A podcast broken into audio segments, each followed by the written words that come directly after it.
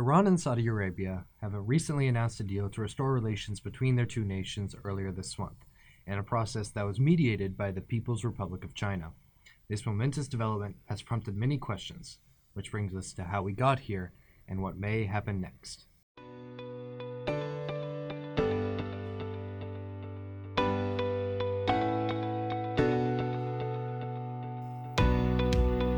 From Seton Hall University, this is The Global Current. I'm your host, Drew Starbuck. With me today are two fellow Seton Hall students. Covering the domestic situation today, our analyst today is George Slowey. Hi, George. Hello. Thank you for coming on the show, George. And focusing on the international aspect today is Christian Lafond. Hi, Christian. Hey, Drew. Thank you for coming on the show, Christian.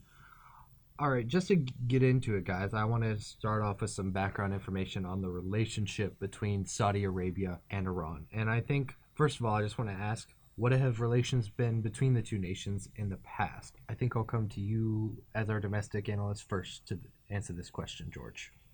Well, obviously, the best place to start with these uh, relations between the two nations is after the Iranian Revolution in 1979. That kind of gave a hard reset to any relations between the two countries. And obviously, immediately after the revolution, Saudi Arabia was not particularly inclined to engage in relations with a country that had just overthrown its king as a kingdom itself. Relations were, for the most part, fairly stable until the late 2000s, early 2010s, when they became uh, unstable due to a variety of things. Mostly that Iran was allegedly planning to assassinate the Saudi ambassador to the United States in the United States and cause an international incident and the Saudi government also executed Nimr al Nimr, which was protested by the Iranians. Since then, it, each country has been attempting to mend relations to no real effect until re- recently this month. Mm-hmm. Do you have anything to add on to that, Christian? Generally, uh, everything Georgia said was, was quite correct, but uh, it's important also to note that there is a very impactful religious divide between Saudi Arabia and Iran. Iran is one of the main bearers of the uh, Shia religion. Saudi Arabia is at the forefront of the Sunni variant of Islam. And naturally, this leads to tensions between their peoples, the uh, adherents of these faiths, and the uh, countries that they tend to align themselves with, which also tend to follow those two variants of Islam. And I want to just clarify for our listeners out there, Christian, when you talk about Shiite versus Sunni, that is like the two major sects of Islam. Um, Saudi Arabia being a Sunni majority nation and Iran being one of the few Shiite uh, majority nations uh, of all the Muslim nations within the Middle East and beyond. Is that correct? Yeah, yeah, that's all true. Um, you mentioned kind of the divide of like nations allying with each other, and there's been kind of a way that analysts, international analysts, have characterized the relationship between Saudi Arabia and Iran as a rivalry or like the Cold War of the Middle East, with Saudi Arabia being the leader of the Sunni nations and Iran being more the leader of the Shiite nations. How much do you subscribe to this notion, or what do you think of that? There's definitely truth to it. I mean, clearly, Saudi Arabia is leading pacts, alliances against Shiite nations. You can see this in Yemen, you can see this in Iraq. Iran obviously doing the same on the Shiite side. With that being said, oftentimes these religions are just pretexts for geopolitical problems that were going to happen anyway. So blaming it entirely on religious differences is probably naive to say the least.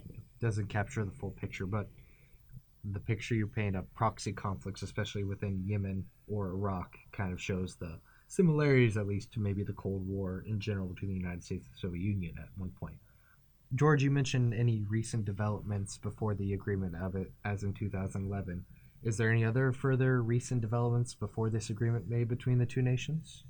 Well, like I said, the big catalyst for when relations really fell apart was in 2011, and since then, each country has been trying to rebuild these relations. The point that they seem to agree most on is they were mostly just attempting to reestablish embassies in the two countries. There was kind of a will they reestablish them, won't they reestablish them? That was kind of bouncing around for a few years, dating back to around 2018. And now we're finally seeing the culmination of that. Yeah, I'll add on to that in 2011, the Arab Spring happened. That impacted both Saudi Arabia and Iran. Both had domestic issues. And then additionally, in 2016, Saudi Arabia is famous for a place where many people make the Hajj to Mecca. And in 2016, there was a stampede during that annual Hajj ritual. It, this led to the deaths of hundreds of Iranians who were there for the Hajj. The Iranian government blamed the Saudis for mismanagement, and things deteriorated until Saudi Arabia executed a Shiite cleric. Again, more problems with Iran. And finally, Iranian protesters attacked the Saudi embassy, and that was the last straw. For la- that was the last straw for Saudi Arabia cutting its diplomatic ties with Iran, or Yes, Saudi Arabia cut diplomatic ties, not the other way around. Mm-hmm. I guess another question that I wanted to ask to get further into the background of this is how much does Saudi Arabia's fear of Iranian power, Iranian, or of a possible Iranian nuclear program play into the tensions between the two nations? Well, in terms of the Iranian nuclear program, that is certainly a, a leg up that Iran has on Saudi Arabia. Saudi Arabia has military and diplomatic partnerships with the United States. The United States supplies them with a lot of modern technology that includes deals for modern fighter jets, modern equipment, modern armaments. So this this fear of the Iranian nuclear program and what it might mean for the region has caused greater tensions militarily and diplomatically. I guess I also want to turn away just from the relationship between the two countries for just a second, um, and look further into one major player that people are talking about with regards to the deal, even if they weren't involved in it, and that is the United States. Um, so, Christian, I just wanted to ask you: Is this deal a setback for U.S. foreign policy, and why specifically would it be a setback, or why not? So, at first glance, it's 100%. Just take a look at it. China, our, our main geopolitical enemy, was the one who brokered the deal. And generally, we are not on great terms with Iran. So, the fact that Iran is starting to get on better terms with Saudi Arabia, an old ally of ours, seems like a terrible thing for U.S. foreign policy. That being said, experts think that that's not necessarily the truth. It's believed that this deal will necessarily lead to more peaceful relations in the region of the Middle East, which would actually benefit the United States rather than harm it. And additionally, Saudi Arabia is still sending aid to Ukraine in their ongoing war against Russia, which is clearly indicative of the fact they plan on remaining al- aligned with the United States policy and that they aren't planning on joining any Chinese geopolitical strategy in the near future. And you bring up a good point there, Christian, of even if Saudi Arabia is agreeing to this agreement to an improvement of relations with Iran, that they're still contributing to Ukraine's defense. And as George pointed out, they still view the United States, even if have relations have deteriorated recently, as the main supplier of their modern arms, armaments, uh, military equipment, funding for their economic projects, and so on. So I do think there is, you are correct in that. Any idea of Saudi Arabia moving more into China's orbit is a little bit overstated with regards to this. But I do want to ask you China brokering this deal, is their growing influence in the Middle East a threat to American foreign policy and their interests there? To, again, to a certain extent, definitely. China is expanding their diplomatic ties all around the world. Uh, you know, a famous way they're doing that is the Belt and Road Initiative, building infrastructure in a bunch of countries. And as their diplomatic power grows in a lot of the countries they, that the United States doesn't generally keep an eye on, the United States' own power wanes. But to a sense, this is just acknowledging that China is a world player rather than saying that they're taking over our position on the world stage. And to some extent, we had to acknowledge that at some point. And you did mention that there is a benefit to American interests, and well as saying this was bound to happen at some point. China trying to showcase their strength, and at least it benefits American interests, and leading to hopefully a more more peace in the region. One last thing I wanted to ask you with regards to American involvement within the deal or American reaction to it is do you think this deal could do anything to contribute to a weakening of what the United States has done in the Middle East in the past of an anti-Iran coalition or nations that are kind of opposed to Iran within the Middle East in their foreign policy, which Saudi Arabia used to be a key part of that. Yes, and they they definitely still are. And I think this might indicate a path towards a lessening of an anti-Iran coalition. That being said, there's no peace in Yemen yet. There's no peace in Iraq yet, and both sides clearly are still engaging in proxy wars there. Until we really see those wars start to subside, I don't think that any anti-Iran coalition is really plausible. Do you have anything to add on to this, George, at the moment? Uh, no, I think that what Christian said is pretty much all right. One, one thing I will add on, though, is that while Saudi Arabia continues to provide aid for Ukraine's defense, it's also notable that Iran has been possibly providing drones and other armaments to Russia. So, in, in a way, you could also look at that as an extension of the Middle Eastern proxy wars, extending a little bit north into Ukraine, as each side supplies the allies that they support and have supported. So, it's just an interesting way of seeing the proxy wars continue to exist after this supposed semi peace treaty between the two nations. I think you bring up a good point there, George, of like both Saudi Arabia and Iran, instead of being on opposite sides of a proxy conflict in the Middle East, Saudi Arabia sending aid to Ukraine while also Iranians helping out militarily with the Russians. I do want to get into the specifics of this agreement and kind of just ask the general question of why does Iran want this deal now?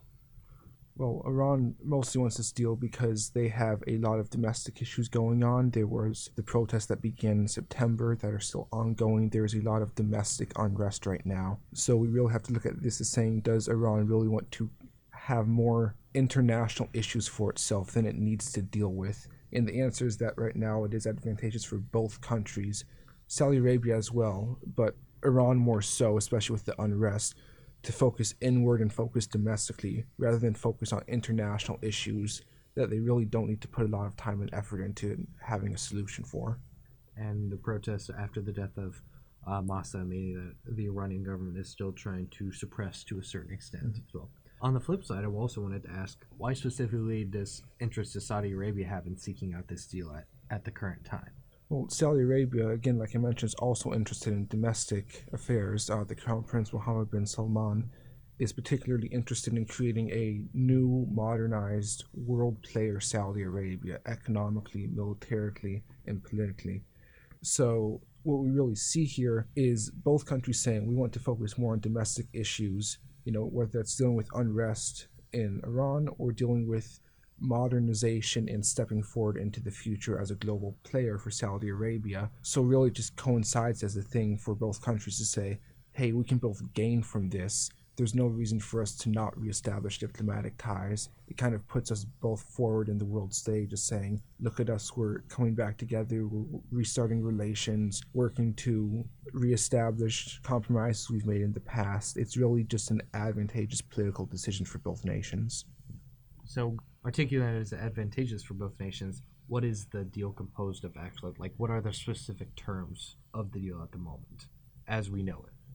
Well, the three biggest takeaways are that firstly, the two countries will be reopening their embassies in each other's capitals within the next two months. We should see that happening by around mid May. And then the two nations will also reestablish the 2001 Security Cooperation Agreement in the 1998 General Agreement for Cooperation, which covers basically every facet of relations between the two nations. It's just a general agreement to say that the nations will cooperate with each other.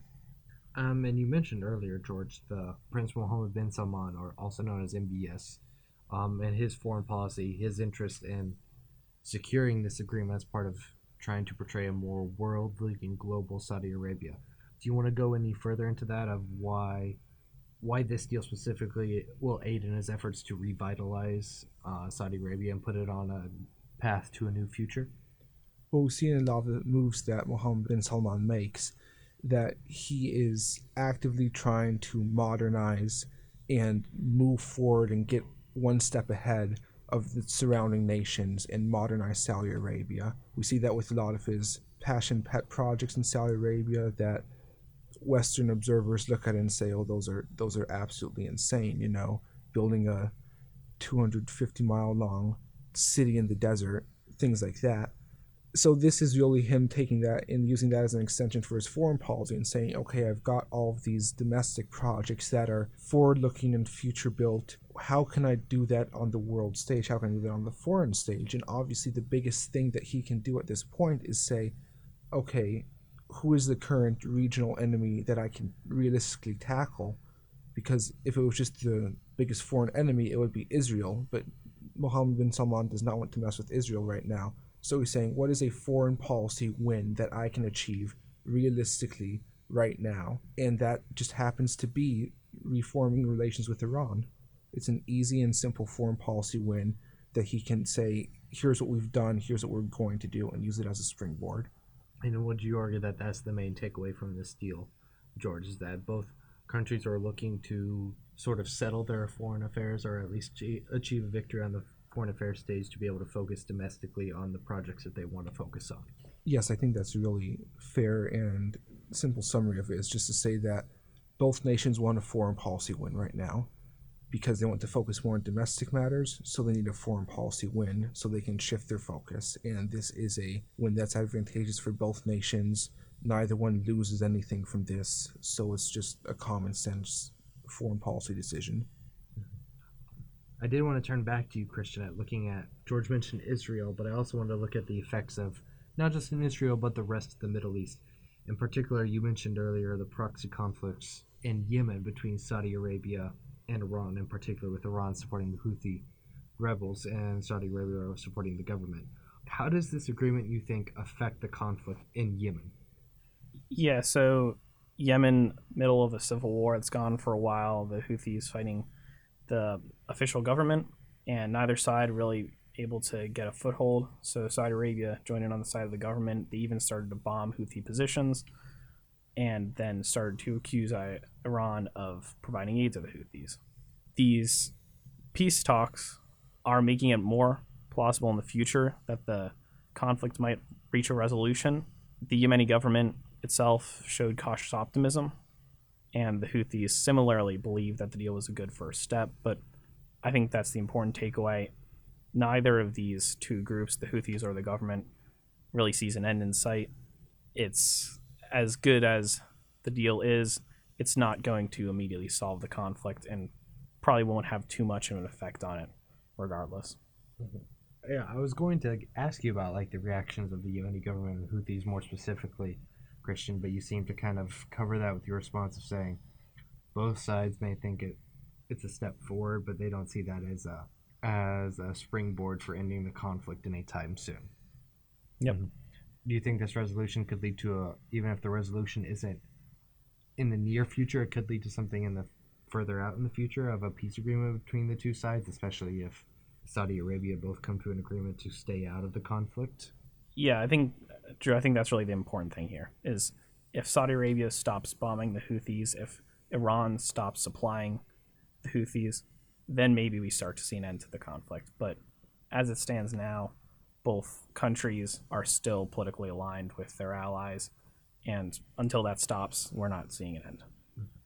So, how realistic do you think are the are those prospects, Christian? Just your personal opinion. Uh, It's probably cynical. I don't really think that it's going to lead to a resolution, simply because the Houthis want to take control of the government.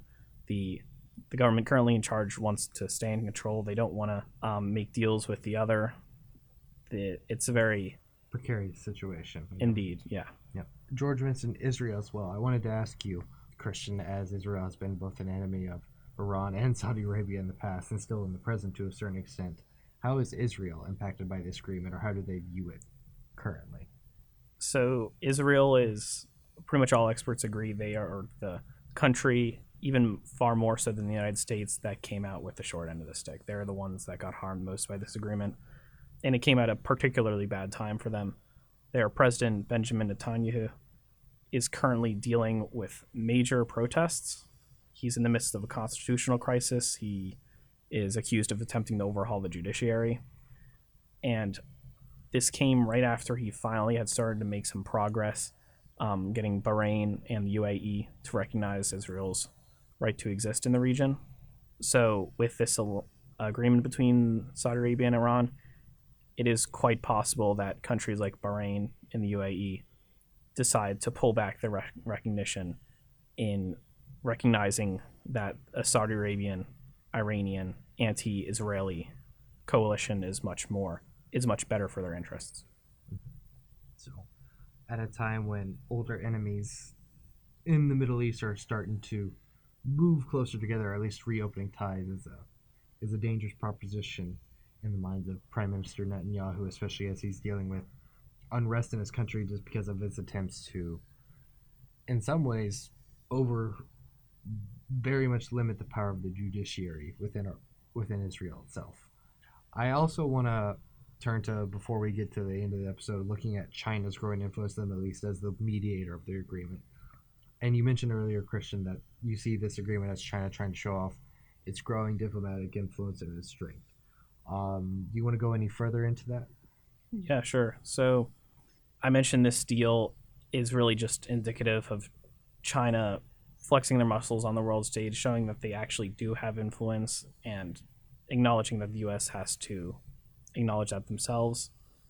But experts have noted that, again, one of the reasons the United States really shouldn't feel bad about China making this agreement happen is because the US themselves never would have been able to do it. The US clearly has aligned themselves with Saudi Arabia. Any attempt to make a peace deal between Iran and Saudi Arabia would have looked like they were definitely trying to either make the peace deal better for Saudi Arabia or abandoning them in favor of Iran. So they really never had a chance.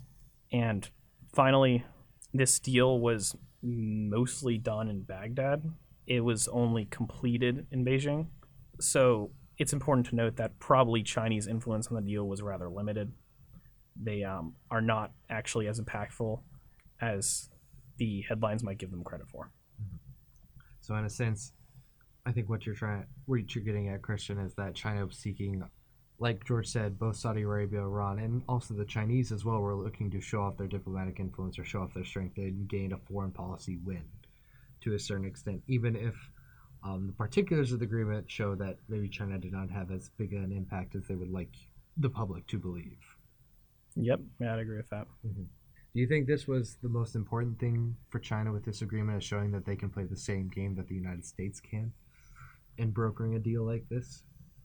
Yeah, it, really, this deal is just an announcement to the world that China can play the game of international diplomacy rather than being a statement that they're winning that game. Mm-hmm. And how big do you think that statement is, in your opinion? I think it's it's definitely something to take note of. Iran and Saudi Arabia are, are famous for their not great relations towards each other, so anything that brings them closer together has to be seen as a win. But ultimately, both sides wanted it, so China just was the one to finally make it happen. We're getting closer to the end of our episode, guys. So I want to get you both your final thoughts on some concluding questions since we've been through a lot of material today in analyzing this agreement. I'll turn to you first, George, for this final question I wanted to ask of what do you think are the short term and long term repercussions of this agreement between Iran and Saudi Arabia? Well, the short-term repercussion I'll have to look at is we'll have to first see if they, if the two countries actually go through with everything they've said they will do in this agreement. You know, just because they've agreed to do something does not mean that they will have to implement it. So, if everything is implemented in this agreement, it seems like that's where everything is trending. Then I think the short-term repercussions of this agreement will be that we see nothing close to an alliance between the two nations. It's just a normalization of relations. This does not mean an alliance. This does not even have to mean that they are on particularly good terms with each other. This just means that Iran and Saudi Arabia are normalizing their relations and leaving dialogues open. The long term repercussions of this agreement that we might see, as Christian mentioned, we might see an end to the proxy wars in the future, although that is quite far out and in some ways a little bit impossible currently. But this, it, only time will really tell if this agreement has any long term repercussions in repairing some of the damage done in the region. Anything to add on to that, Christian? No, I'd agree with with both the short term and long term repercussions. Long term repercussions are really dependent on the short term ones. I'd say. Yep. And then finally, I think you already kind of touched on this, Christian, but I'll ask you to, if you have anything else to say on that of how much does this agreement show of China's growing power in the Middle East and the world in general, since it was clear that they're trying to make a statement to a certain extent. Yeah, I think it's it really just shows to the world a trend that we all knew already existed that China was gaining power all across the world and that the United States has to some extent been having their power waning in all parts of the world. A conflict between the two is clearly in the cards sometime in the future and to some extent is already happening. So it's just it's just another example of that happening, and uh, another example of how diplomacy is showing one of the many ways that they're going to conflict with each other in the future. This has been a great discussion. George, Christian, thank you so much for joining us. Thank you, Drew. Thank you. Joining me now to round out some other headlines this week is our news briefer, Juliana Mori. Hey, Juliana. Hi, Drew. Thank you for coming on the show. So, what headlines do you have for us this week? Putin's arrest warrant. Could this lead to the arrest of President Xi Jinping? Major protesting in France about Macron's leadership. Thailand's parliament dissolves before election. And Taiwan was unsettled by the loss of allies in Latin America. Some important stories to cover then. Let's start with the announcement from the ICC. The ICC, or the International Criminal Court, issued arrest warrants for President Vladimir Putin and another Russian official, Maria Belova, for, quote, the war crime of unlawful deportation of population and that of unlawful transfer of population from occupied areas of Ukraine to the Russian Federation, end quote. The Russian Foreign Ministry disregarded the warrants, and the likelihood of any trial is small because the ICC cannot arrest sitting heads of state. Different protesters and leaders of human rights groups are now calling for the arrest of President Xi Jinping for the genocide of the Uyghur people, claims that were deemed credible by the UN Commissioner of Human Rights in August. An extremely important development in the world as the conflict in Ukraine continues on and with other human rights incidents. Then there was the protest in France as well, Juliana? Mm-hmm. After President Emmanuel Macron's autocratic decision to raise the retirement age from 62 to 64 without lawmakers' approval, mass public protests began in France. This prompted the proposal of a no confidence vote, which lost by nine votes in the initial proposition of forced resignation of the French president. The majority of this outrage is the result of undemocratic processes of not holding a vote for certain bills to pass. Crowds were gathered in the final resting place of Napoleon and were heard chanting, quote, We beheaded King Louis, we can do it again with Macron, end quote. Many French unions are pushing for the protests for the bill as well. A political decision that has obviously provoked some serious backlash amongst the French population, and one that shows no signs of slowing down. And there was news from Thailand? Yes. The parliament was dissolved by government decree to lessen the military's influence on politics because of the past military dictatorships and coups. Dissolving the government allows politicians to switch parties before the vote officially takes place. This is the second vote since the dissolution of the past military junta in 2014. There are many young citizens protesting for a more democratic government with liberal and progressive values. This election could result in a coalition of opposing parties effectively changing the Thai government to be more quote unquote for the people by creating policies that would result in raising the minimum wage, improving labor conditions, and reducing pollution. A story that connects to previous events going on in France and hopefully can provide a better future for the people of Thailand. And our final story? Honduras is contemplating switching alliances from Taiwan to China. China views Taiwan as its own territory and does not believe that it can have independent diplomatic allies that are in opposition to China's values. Taiwan having global formal relations indicate its sovereign sovereignty, which allows them to have the backing of other nations that are willing to aid them from China's domination. Taiwan's president plans on meeting with Belize and Guatemala to insist on keeping formal relations and not switching their allegiance to China. Thank you very much for coming on, Juliana. Thank you, Drew. Now, that is all the time we have for today. Be sure to follow The Global Current on Instagram and LinkedIn for updates on upcoming shows. This show would not have been possible without our dedicated crew executive producer Jasmine De Leon, associate producers Eric Bunce and Kasha Kostraba, technical producers Andrew Raccuglia and Bobby Kile, and of course, your host, Drew Starbuck. The Global Current is brought to you by Seton Hall University as always, keep it current with us and catch us on the waves every Sunday at 8:30 a.m. on 89.5 FM WSOU. Until next time,